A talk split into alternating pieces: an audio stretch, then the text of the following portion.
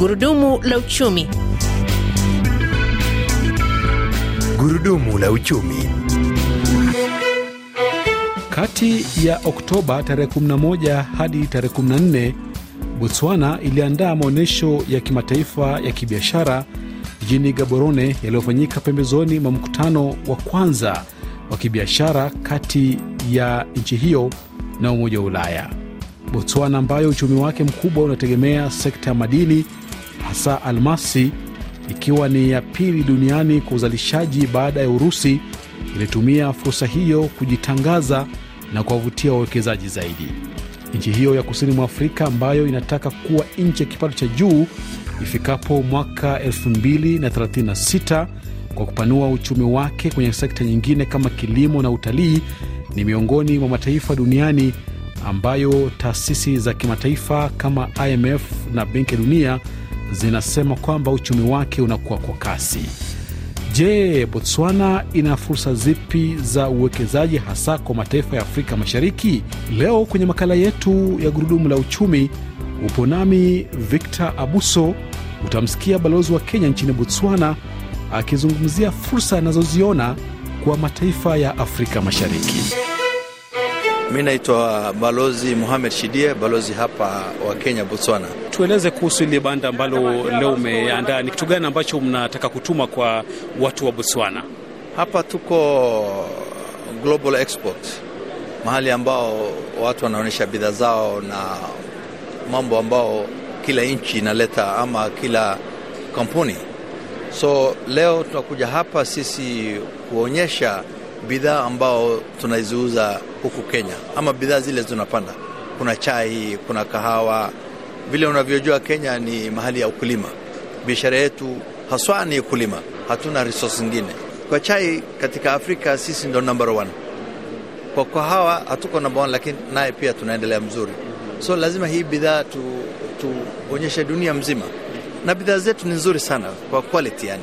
Ni fursa zipi ambazo unaziona hapa Botswana ambazo wawekezaji wa Kenya wanaweza wakaja wakawekeza wakafanya biashara? Ile biashara Kenya tunaweza kufanya hapa ni biashara ya ICT, biashara za kuuza kahawa, chakula. Hapa kuna fursa mingi sana, ukifanya biashara ng'ombe, wana beef ambao ina nzuri sana kuliko beef zingine, na mashamba ni mingi. Wakenya wapenda mashamba. Hapa waweza kupata mashamba ya kilomita sita, kumi, kilomita kumi, kilomita ishirini, na bei ni nafuu, na unaweza kuweka ng'ombe na uuze. Pia unaweza kufanya irrigation na katika hizo shamba. Upande ukulima hapa ni 2%, so hiyo kuna fursa Wakenya waweza kufanya hiyo ukulima na wafugaji wa ng'ombe, mbuzi na kondoo. So hiyo ni fursa kubwa. Ha, hapa Botswana ni nchi ambayo inajulikana na almasi ama diamond. Unafikiri ni kitu gani ambacho Kenya inaweza kujifunza kutoka kwenye sekta hii ya madini kutoka hapa Botswana? Uh, ile kitu kabisa uh, tunaweza kujifunza ni kwamba madini ndio chanzo kubwa sana cha ekonomi hapa, na uchumi wao haswa hutegemea madini. Sisi Kenya uchumi wetu ni ukulima, na madini ikitunzwa mzuri sana inaweza kusaidia uh, nchi. Kenya tuna dhahabu, kuna rubi, kuna nini, kuna vitu mingi ambao, lakini hiyo sekta haijapanuka. Sekta bado ni ndogo, hiyo sekta iko ndogo, na sasa inatubidi sisi tuangalie hiyo sekta vile ya kuboresha na kuboresha hiyo sekta. Umuhimu kabisa ni tufanye benchmarking na hawa watu. Biashara yao haswa ni madini, biashara yao hasa ni diamonds, gold, hiyo ndo wanaijua. Kila mtu ameshika hiyo laini, anajua vile hiyo sekta inaendelea. So ni mzuri Wakenya wakuja hapa katika wizara ya madini, wakuja hapa wajionee ya kwamba vile mambo inaendelea, lakini tukikaa hivi hatutaendelea. Wanafanya value addition. E, diamond inatolewa, rough diamonds inafika first stage, inakuwa sorted out, inakuwa cleaned, inakatwa, inatengenezwa, inaparishwa, imepambishwa, ina, inafanywa eh, vitu mingi kama necklace nini, vitu mingi sana. So katika kila stage ina, inakuwa value addition na inaandika, inapatia watu kazi ya biashara. So wame, wameleta chanzo mpya katika uh, madini na ambao sisi hatuna. Sisi yetu Kama ni chai whoop, tuna export. Lakini kuna watu ambao brokers wanafanya, wanafanya biashara nzuri, wanapata faida. Kama ni gold kutoka Kamega na hiyo mahali, hiyo gold inatolewa na ruby huku Taveta eh, tinan, eh, titanium yote inatolewa, lakini hatuna value addition. Chai yetu haina value addition, kahawa haina value addition. Ukienda tea auction unaweka kwa magunia, wu, inatolewa hiyo. Tea inaenda London inauziwa sisi, kahawa inaenda London na kwa Nescafe. Wakenya ni lazima waamke. Gurudumu la uchumi. Gurudumu la uchumi.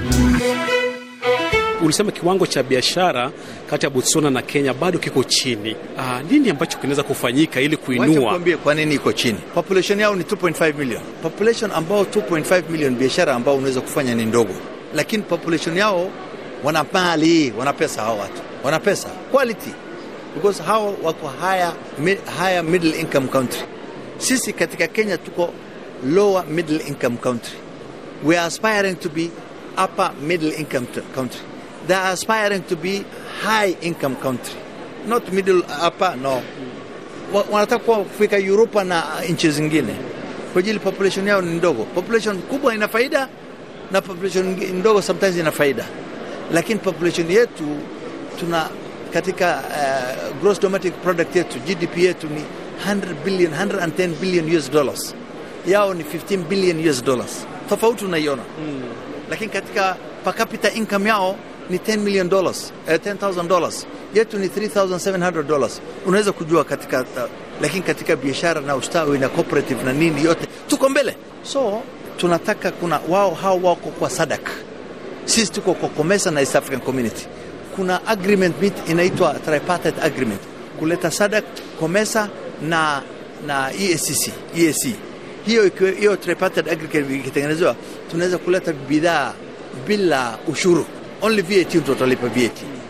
Lakini sasa kuleta bidhaa hapa utalipa 35% tax, unalipa fi- eh, eh, 18% VAT. Bidhaa inakuwa ikifika hapa itakuwa ghali sana, umefahamu? Sasa hapa ndio headquarter ya SADC, so ukileta kitu kutoka Komesa na ulete hapa, bei sasa customs zitakuwa juu. So tunataka Afrika ifunguliwe free Africa Continental Free Trade Area. Tunataka kufungua biashara Afrika nzima. Because what are we contributing to global economy, my friend? Africa 15, 12% global economy trade, nothing. Unafikiri kwamba serikali ya Kenya inawe, inaweza kuiga hiki kitu ambacho Botswana imefanya, labda kuwa na forum kama hii kati ya Kenya na EU kubadilishana mawazo? Nafikiri kwamba ni wazo zuri. Ah, ni nzuri sana.